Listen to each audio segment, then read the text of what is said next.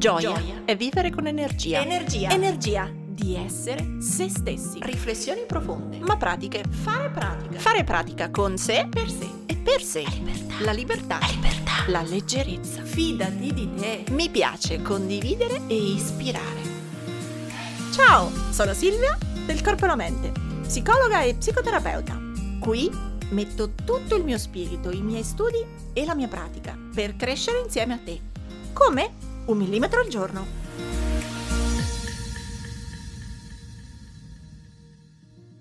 Ciao, ho tanto pensato a questa puntata, tanto riflettuto se farla o non farla, ero abbastanza combattuta perché siamo stati, diciamo, invasi da questo allarme, da questa paura del coronavirus, siamo invasi in realtà anche come periodo dall'influenza ehm, e tantissime volte in queste ultime tre settimane eh, devo dire che è un tema che più volte ho trattato perché più volte mi viene chiesto, ma in queste settimane tantissimo, che è proprio la paura di stare male, la paura di stare male e trovarsi da soli a casa e appunto in questo momento il coronavirus, le restrizioni che sono state fatte, i decreti che sono stati fatti su Milano, sulla Lombardia, sul Veneto, adesso sull'Emilia, comunque hanno generato, come dire, il senso di solitudine, quindi la paura di stare male e la paura di stare da soli. Quindi una combinazione Ecco, paurosa. E allora, visto che in questo podcast si parla di come superare le piccole o grandi paure, mi sembrava importante trattarlo. Dall'altra parte non volevo seguire lo stream di quelli che parlano del coronavirus per farsi pubblicità, quindi volevo un po' anche saltare via cercando di dedicare i miei spazi reali e virtuali ad altri temi per arricchirci tutti su altri temi, ma dall'altra parte, eh, come dire, mm, mm, mi sembrava un'esigenza sociale quella di dire qualche cosa e non a caso, ehm, lo pensavo già quando avevo visto il video di Beppe Sala su Milano non si ferma, eh, ma oggi sono stata ancora di più taggata dentro a un hashtag ehm, che è lo psicologo ti aiuta, un'iniziativa del CNOP, quindi della, dell'Ordine Nazionale degli Psicologi. Ehm, mi hanno taggata inserita all'interno degli, appunto della, del, dell'iniziativa Lo psicologo ti aiuta. Quello che ehm, quando una paura ti mette ad una prova si possono generare preoccupazioni preoccupazioni ed ansie e una serie di psicologi possono aiutarti. Nel mio caso aderisco a questa iniziativa chiaramente con i contributi, con tutti i miei contenuti, quelli su podcast, quelli sul canale YouTube, perché se sei da solo a casa ehm, con la febbre o senza febbre, ma magari sei confinato nelle zone rosse e non puoi uscire, puoi comunque attraverso questi contenuti, spero, avere un po' di sostegno e la sensazione che non sei così solo o sola. Se non sei nella zona rossa, ma sei magari semplicemente a casa in qualunque parte d'Italia e del mondo con l'influenza, esattamente come me in questi giorni, a casa col termometro e l'antibiotico, comunque secondo me questi contenuti, questa puntata può darti un po' di conforto e aiutarti a riflettere su alcuni elementi dell'essere soli. Se mh, mm, non stai né male, né sei in isolamento, né sei a casa con la febbre, magari riflettici comunque su quello che ci stiamo per dire, perché io credo che nella vita serva sempre ragionare sulla propria solitudine e sulla propria rete. Dico anche che avevo già trattato in due puntate fa, un po' di tempo fa, forse addirittura verso novembre o dicembre scorso, il tema della paura di stare da soli, più in generale, di trovarsi da soli in vacanza, di trovarsi da soli nei posti, di fare esperienze da soli. Um, oggi invece la vedo da un altro punto di vista, che è proprio quella di stare a casa malati, male e da soli. Stamattina in una live di YouTube dove si parlava di emozioni, chiacchieravamo di emozioni, e um, anche là mi è stato chiesto proprio stamattina, ma se io sono da sola a casa ho più paura, oppure come faccio, sono più triste, quindi quanto questa solitudine ci porta in contatto con le nostre emozioni, quelle un po' più paurose. Sommato alla malattia, quindi non solo sono a casa, sto bene ma mi sento da solo, potrei essere triste, sommato a sto anche male, quindi già tutto il mio corpo è in, diciamo, in un bad mood, in un umore, eh, in uno stato fisiologico negativo, tanto più solitudine e paura insieme possono, come dire, diventare una cappa molto pesante. Ora, eh, parto dalla mia stessa esperienza per ragionare prima su cosa vuol dire essere davvero da soli e poi su come fare a esserlo un po' meno. Quindi arriveremo come sempre ai suggerimenti sul finale della puntata, ma eh, parto dalla mia esperienza oggi ora sono a casa con la febbre da mercoledì, oggi è domenica che registro questa puntata, quindi sono 5 giorni che sono a casa, è la seconda volta che prendo l'influenza, uh, in realtà io ho una malattia autoimmune, quindi bene o male so di essere un po' più cagionevole di altre persone. E, ehm, e, sì, io vivo a Roma, la mia famiglia vive, i miei genitori vivono ad Ancona, mio fratello è sempre vissuto in America, adesso abita a Milano, quindi io non ho la mia famiglia qua, non ho i parenti intorno a me e quindi oggi con la febbre, in passato con le cure e i ricoveri per il tumore, cioè ho avuto momenti di malattia e quindi di, soli, di, paura per la malattia e di solitudine perché non c'era la mia famiglia attaccata a me. Non avevo i genitori, non ho i mariti, non avevo i figli, quindi non avevo una rete di supporto di tipo familiare. E quindi sì, se uno ragiona, ho vicino a me la famiglia, sì, allora bene, non sono solo. Se la risposta è no, automaticamente il rischio, perché non è reale, ma il rischio è quello di sentirsi incredibilmente soli.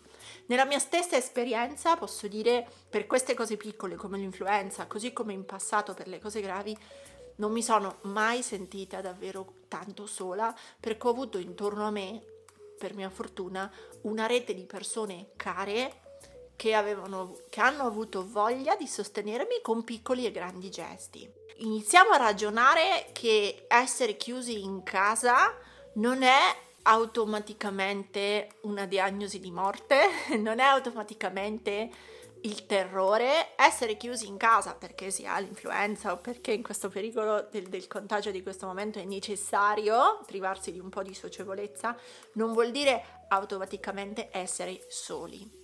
Vuol dire, soprattutto se non si ha la famiglia vicino, aver investito e dover un po' fare i conti con la nostra capacità di costruire una diversa rete sociale.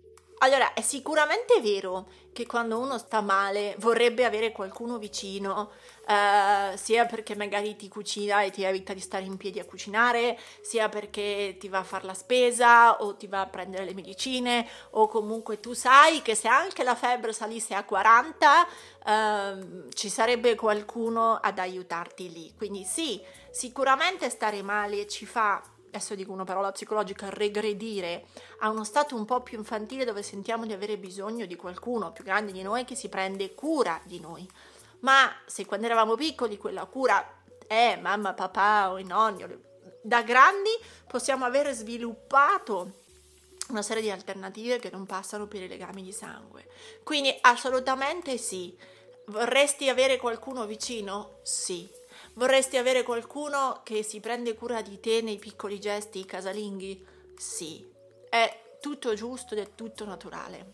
Ma prendi, prendiamo questo bisogno e trasformiamolo in desiderio di contatto, in un'attivazione per cercare vicinanza, in un movimento energetico nostro che ci porta vicino all'altro, ad avvicinare l'altro e non che ci faccia finire in un dramma esistenziale. Quindi prendiamo questo bisogno e trasformiamolo in azione di contatto e non in un dramma insaziabile. Perché essere soli, cioè senza famiglia intorno, non è un lutto, un, un, dramma, una pena da pagare perché siamo noi sbagliati. Ecco, non è una dichiarazione che l'essere soli significa, eh, come dire, la testimonianza di essere sbagliati. Siamo soli, questo è il punto di partenza di oggi, non è un punto di arrivo, è uno stato transitorio, non una condanna a morte, quindi non è una pena di morte su di noi l'essere soli. Eh, siamo a questo punto del, del fato del nostro cammino? Bene. Non ci piace essere così soli? Bene uguale, abbiamo tutte le risorse per poter cambiare questo stato. Certo è che dobbiamo avere noi, noi soli, la voglia di metterci in movimento. Ora, se intendo come movimento fisico, ma soprattutto se si è a casa con l'influenza, è un movimento di tipo virtuale, è una attribuzione, una percezione quella della solitudine. Io sono a casa da cinque giorni, ma non mi sento sola, non mi penso sola. Eh, chiaro, sono giovane, magari per un anziano il discorso può essere diverso, ma non credo che un anziano stia qui ad ascoltare il mio podcast, credo che intorno a me ad ascoltare questa puntata ci siano persone come me, 20, 30, 40, 50, magari 60 anni, che possono avere una serie di contatti da cercare anche se sono a casa chiusi in casa. Quindi se non viviamo il nostro essere soli come una, un bollo, un marchio che testimonia che siamo sbagliati, possiamo prenderlo semplicemente come punto di partenza e se non ci fa particolare piacere attivarci noi in nome del nostro bisogno di avere qualcuno vicino. Questo mi porta a fare due considerazioni. Da un lato tutte quelle azioni che possiamo fare stando a casa, un po' perché siamo ammalati, un po' perché magari ci hanno evitato di uscire, ma uh, tutte quelle azioni che possiamo fare per occupare le nostre ore giornaliere e sentirci meno soli. Dall'altra parte riflessione un po' più ampia su come coltiviamo le nostre relazioni, ma ci arriviamo in un secondo momento. Partiamo proprio da cosa possiamo fare da malati a casa se appunto non possiamo uscire e siamo per tante ore, 24 meno magari 7-8 ore di sonno, ecco che cosa possiamo fare? La prima cosa è proprio uscire da questo marchio che siccome siamo soli, siamo disperati e oh mio Dio cosa ci succede? Semplicemente sì, è vero, siamo qualche giorno soli, siamo una settimana soli, siamo due settimane soli, um, ma significa avere uno tempo, tanto tempo, quello che per tutta la settimana prima e i mesi prima abbiamo detto che ci sfuggiva, che non avevamo, che avremmo tanto avuto bisogno di tempo per fare X, ecco, adesso abbiamo improvvisamente da casa tanto tempo che di solito non abbiamo per leggere, per scrivere, per studiare, sì, anche per dormire, soprattutto se non abbiamo tanta forza perché abbiamo un po' l'influenza. Dormire va benissimo. Basta mail, basta lavoro, basta sensi di colpa. È venuto il momento di usare il tempo per recuperare le energie. Per cui divano, letto, plaid, rivista, giornale, il tempo di leggere un quotidiano. E voi mi direte chi ve lo porta il quotidiano? Ci arriviamo dopo e non è più un problema perché vi potete connettere su internet e avere accesso a tutte le notizie del mondo stando sul vostro divano. Allo stesso modo, sempre se non volete sentirvi troppo soli, ehm, sempre in maniera virtuale. Si possono seguire i gruppi, eh, le community online, le pagine che seguite sui vostri temi e avere quindi l'occasione di, di coltivare degli hobby, di avere degli, delle relazioni virtuali che possano in qualche modo riempire queste giornate. Io per esempio l'altro giorno che appunto ero a casa un po' febbricitante mi sono dedicata un po' alla, diciamo, alla mia passione del doodly, quindi degli sketch, dei, dei disegni un po' fumettati, ehm, guardando in rete due pagine che di solito non, ho grande tempo di seguire o di provare a rifare i fumetti, gli esercizi, ma l'altra mattina è stato bellissimo. Sfogliavo online questo profilo e finalmente avevo il tempo di scarabocchiare, di disegnare, di fare delle prove su quei fumetti che avevo visto. Le altre volte vedo, sfoglio, dico ah vorrei ma non ho tempo, quando ho l'influenza magicamente ho tempo di coltivare quel mio piccolo grande hobby. Quindi tempo per leggere, dormire, studiare, scrivere, tempo per seguire i gruppi, le pagine, le community, interfacciarsi nei blog, avere proprio tempo di sca- scambiare contenuto con le persone. Sempre in modo immediato, ma un po' più reale, avete il telefono, Skype, le mail. Proprio se siete a casa e vi va di parlare con qualcuno, è venuto il momento di telefonare a qualcuno, telefonare, non WhatsApp, non il messaggino. Scrivete magari a una persona, ehi, ci possiamo sentire tra un'oretta, ehi, ti posso chiamare in pausa. Cioè, se non viviamo l'essere soli come un marchio di errore o, come diremo dopo, come una pretesa di risarcimento, possiamo semplicemente dire, ehi, ti posso chiamare? Ehi, mi puoi chiamare quando finisci di lavorare? E usare il telefono Skype per avere delle relazioni, seppur mediate, ma comunque relazioni. Quindi se sei a casa malato, usa il telefono, usa Skype e mettiti in contatto con il fuori. Se sei fuori, ma hai amici o parenti a casa malati, usa il telefono, fai una telefonata, prenditi cura di loro in remoto per 5 minuti, mentre sei in macchina e torni a casa, mentre bevi il caffè alla macchinetta in ufficio, mentre vai a lavorare, mentre hai bisogno di 5 minuti di pausa, ecco, esci e chiama quella persona. Ora sembro, mm, mm, come dire, mi sento un po' la mia nonna quando mi diceva però Silvia telefonami. Ecco, sì, in quel senso non è solo telefonare alla persona anziana. Se avete un'amica, un amico, un collega a casa, mandate un messaggio, fate una telefonata, stupitelo. Questo è un primo piccolo modo di passarsi calore e contatto, seppur solo via telefono.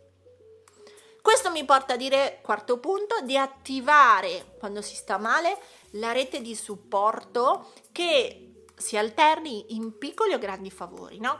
Vi, vi, faccio il mio esempio, in questi giorni ho avuto un'amica che mi è andata a fare la spesa, un altro amico che mi è riuscito ad andare a prendere le cose in farmacia, um, oppure quando avevo la cicatrice alla spalla per il neo eh, mi sono fatta aiutare dal, da, diciamo, dalla bancarella dove vado sempre al mercato per la frutta e la verdura per, avere, per farmi portare sul peso senza che lo dovessi portare io, cioè se, quando si sta male si può, come dire, andare a toccare, ad attivare quella piccola rete di supporto che c'è intorno a noi. Certo è che, veniamo al quinto punto, quella rete la dobbiamo costruire prima di stare male, in modo tale che poi si attivi. Ora, per costruire una rete vi do lo stesso suggerimento che circa dieci anni fa mi diede la mia terapeuta eh, otto anni fa forse mi diede la mia terapeuta. Io le dicevo che avevo poco tempo per gli amici, lavoravo, eh, dovevo fare carriera, dovevo, lavoravo trasferte di qua, di là, di su, di giù, non avevo tempo. Allora mi chiese di nominare i miei amici, quelli che ricordavo così a pelle che avrei detto di getto, e me ne vennero fuori 4, 5, 6, 7, insomma stavano sulle dita di due mani.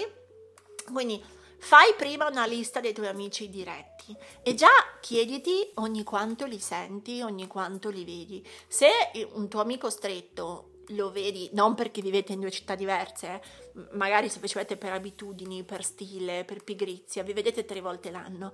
Ecco, a quella persona questo mese invitala a cena fuori, vedetevi per un brunch, andate a bere un caffè nel weekend. Certo, non questa settimana che hai la febbre, ma negli altri periodi dell'anno attivati per gli amici diretti perché serve avere un amico vicino, serve quando stai male, ma serve anche nei mesi in cui stai bene, solo che quando stai bene tendi a sottovalutarlo, per poi invece esserti molto utile quando stai male. Quindi costruire una rete prima, una rete per te che si attivi e per cui tu ti attivi, significa fai una lista di amici diretti, chiediti ogni quanto li frequenti e metti, come dire, a budget del tuo tempo di vederli almeno una volta al mese. Passa poi in rassegna, anche se stai a casa con la febbre, meglio pure perché hai tutto il tempo e la calma di farlo. Passa in rassegna la tua rubrica telefonica, non gli amici di Facebook, non le community di Instagram, la tua rubrica telefonica. Scorri il tuo cellulare e a quella lista di amici secchi, diretti di cui sei certa, aggiungi qualche altro nome, magari qualche collega che ti è particolarmente simpatica, oppure una vecchia compagna di studi con cui però ti eri trovata bene semplicemente per pigrizia, noia, abitudine, vi siete persi di contatto, magari la persona con cui ti vedi in palestra o la ragazza che fa yoga con te e che per caso vi siete scambiate una volta il numero di cellulare. Ecco, se erano persone che ti hanno in qualche modo incuriosito, stuzzicato, con cui hai condiviso qualcosa di interessante, aggiungile come dire, in una seconda slot della tua lista, in una seconda mh, mm, parte di lista, con quei contatti possibili da coltivare. E come mi disse appunto la mia terapeuta anni fa, mettiti in calendario persino le telefonate. Cioè se non ti viene spontaneo telefonare, ehm, come disse Max, mio capo e amico, eh, io ero una, una, diciamo, un'amica inbound, cioè io ero un'amica che riceveva le telefonate ma che non le faceva mai. Quindi mettete a calendario una telefonata a settimana a un amico random, a uno di questi della vostra lista, prima lista e seconda lista, quindi lista degli amici diretti e lista dei contatti. È vero, sembra una forzatura, ma proprio perché siamo tutti di fretta, a volte sì, a volte bisogna trattare le cose come se fossero un impegno, perché se è vero che ci impegniamo per gli appuntamenti lavorativi, è vero anche che ci possiamo impegnare per degli appuntamenti personali con gli amici e i contatti. Quindi sì, inventati un brunch con una, una telefonata con un altro, un appuntamento con un altro, una cena con un'altra ancora, ma dedica un pochino di tempo ogni settimana a vedere o sentire gli amici cari o i contatti. Investi quindi nella tua rete perché così poi quando, chissà quando, starai male, ti romperai una gamba o ti verrà la febbre, sempre come dire, toccando ferro, potrai avere quegli amici in supporto a te o reciprocamente, se uno di loro sta male o ha un periodo no, essere tu attivo per loro. Quindi se stai male, tieni conto che a casa puoi avere il tempo per fare le cose che di solito non fai. Puoi interagire con community, pagine o gruppi online. Puoi usare il telefono o Skype per avvicinare e contattare le tue persone. Non vergognarti di questo, è normale se stai a casa avere bisogno dell'altro. Stare nella posizione viceversa della pretesa, sei tu che mi devi telefonare, sei tu che ti dovrebbe venire in mente per magia di chiamarmi, ecco, n- non funziona. Se state a casa, chiedete una mano, se avete bisogno, chiedete un supporto. E se invece siete voi, quelli che sono liberi in giro, non stanno male, chiedetevi a chi potete fare una telefonata proprio oggi. Quarto, attivate la rete di supporto che si alterni per piccoli o grandi favori, quindi sì, chiedete appunto la farmacia, al supermercato, di passare per un saluto, di venire la domenica se no vanno annoiate. Quinto, costruisci la tua rete prima. Questo significa fai la lista degli amici diretti, fai la lista dei possibili contatti per te interessanti e dedicati del tempo, metti in calendario dei messaggi, delle telefonate o degli incontri con queste persone. Riscalda la tua rete, mantienila calda, attiva, in modo tale che poi quando c'è un problema ad una persona qualunque della rete, a te o a un altro, questa venga si attivi per il supporto. Sesto punto, mi viene da dire, investi anche nella tua rete, diciamo, mm, circoscritta, il palazzo, il condominio, il piccolo quartiere in cui sei, cioè trovati dei punti di riferimento anche lì, perché così quando starai male Mm, potrebbero venirti in aiuto. Vi racconto, io qui sotto casa mia il mercato e mm, vado sempre normalmente il sabato a fare la spesa. Ho le mie due o tre bancarelle preferite, in particolare eh, c'è un signore con sua moglie che sono la mia bancarella della frutta e della verdura, dove appunto um, mi è capitato di uh, chiedergli il numero di telefono e di usarlo una volta che stavo male per fargli sostanzialmente la spesa online e lui me l'è venuta a portare praticamente me l'ha fatta me l'ha portata fino sotto al pianerottolo fino all'ascensore io gli ho messo i soldi nell'ascensore.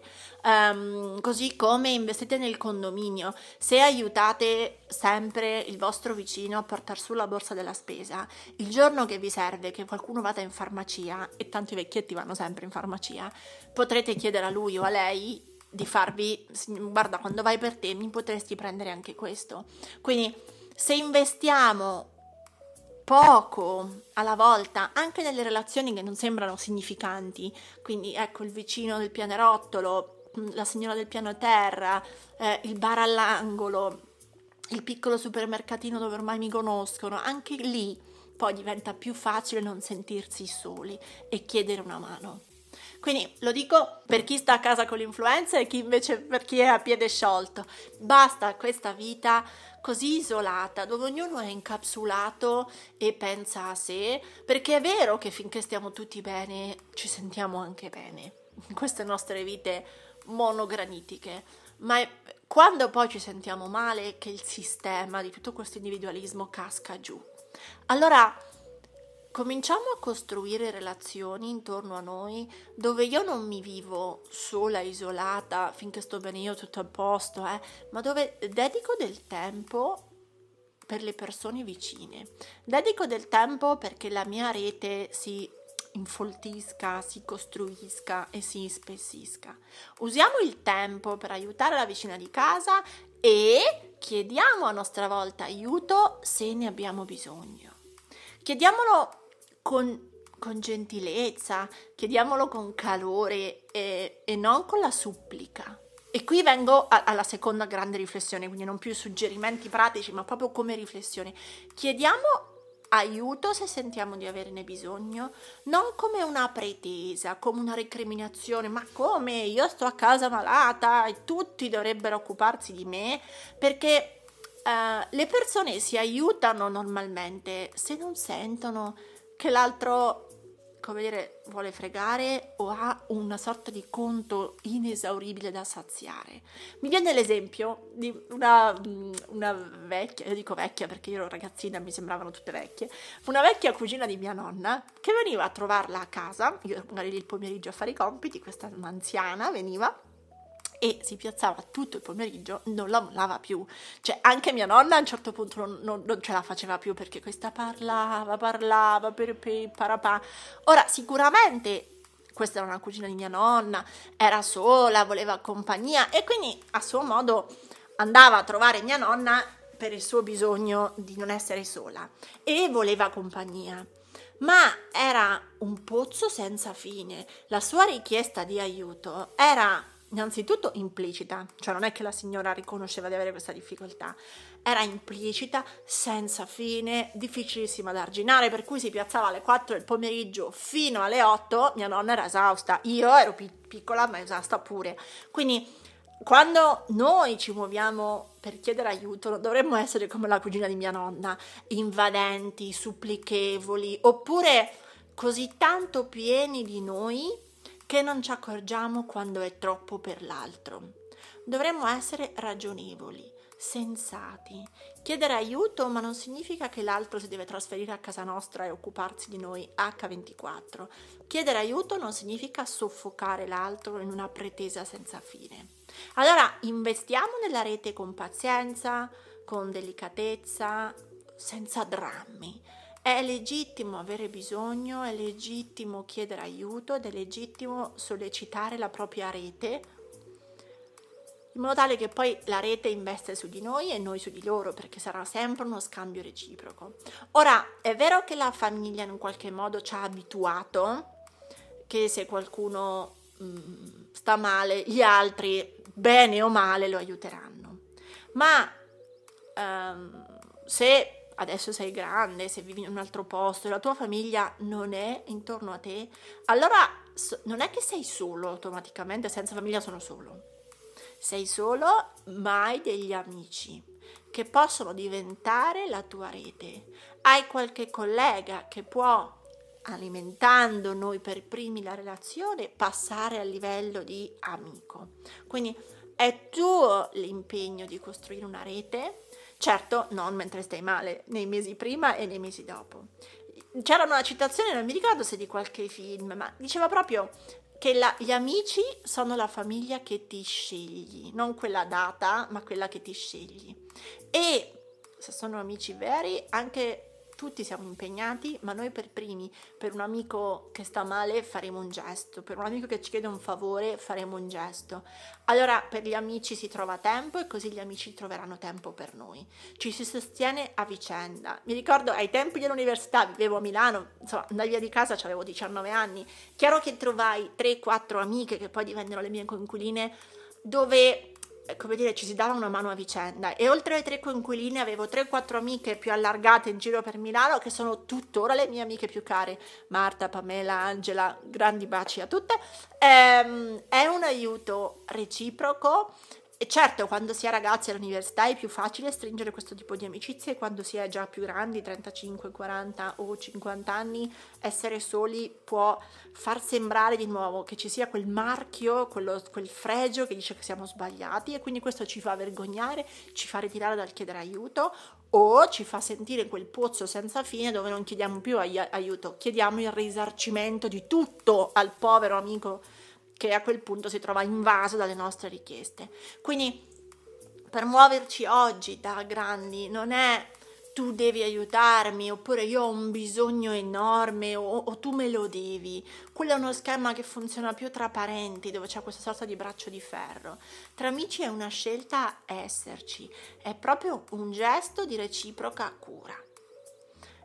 Certo, nelle due settimane in cui si sta male, eh, quella rete bisogna averla attivata prima. Quindi i legami si costruiscono negli altri 11 mesi e due settimane e, e poi ci si aiuta nelle due settimane di influenza o di difficoltà.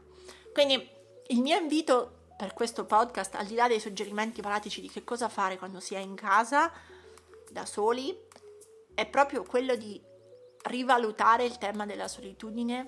Se siete in casa da soli e non avete una famiglia, non è un dramma, una pena, un verdetto finale, uno stigma che siete sbagliati.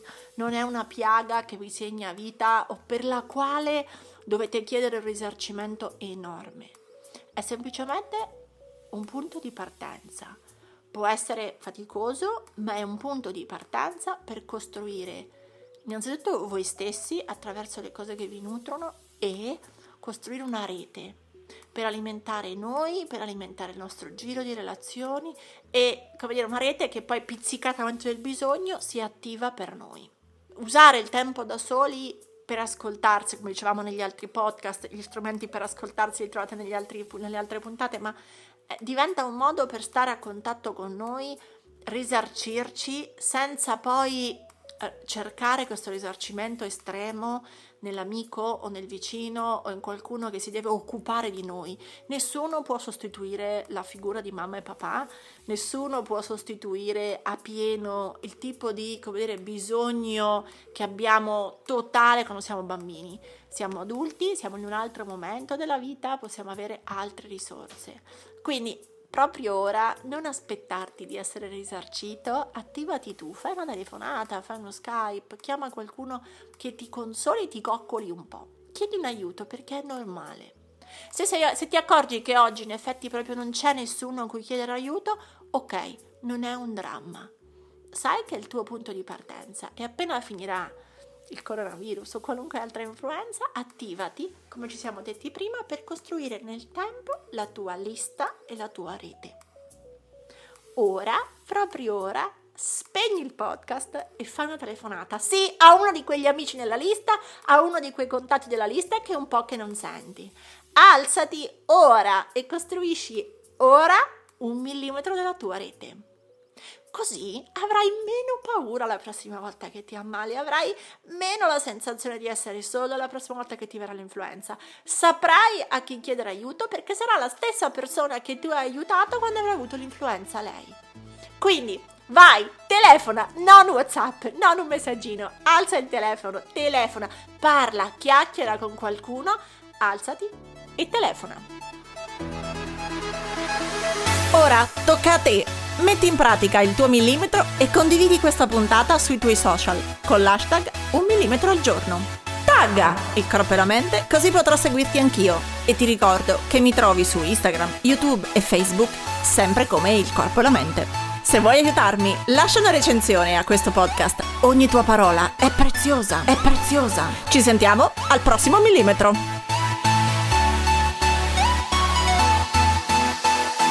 Attivati ora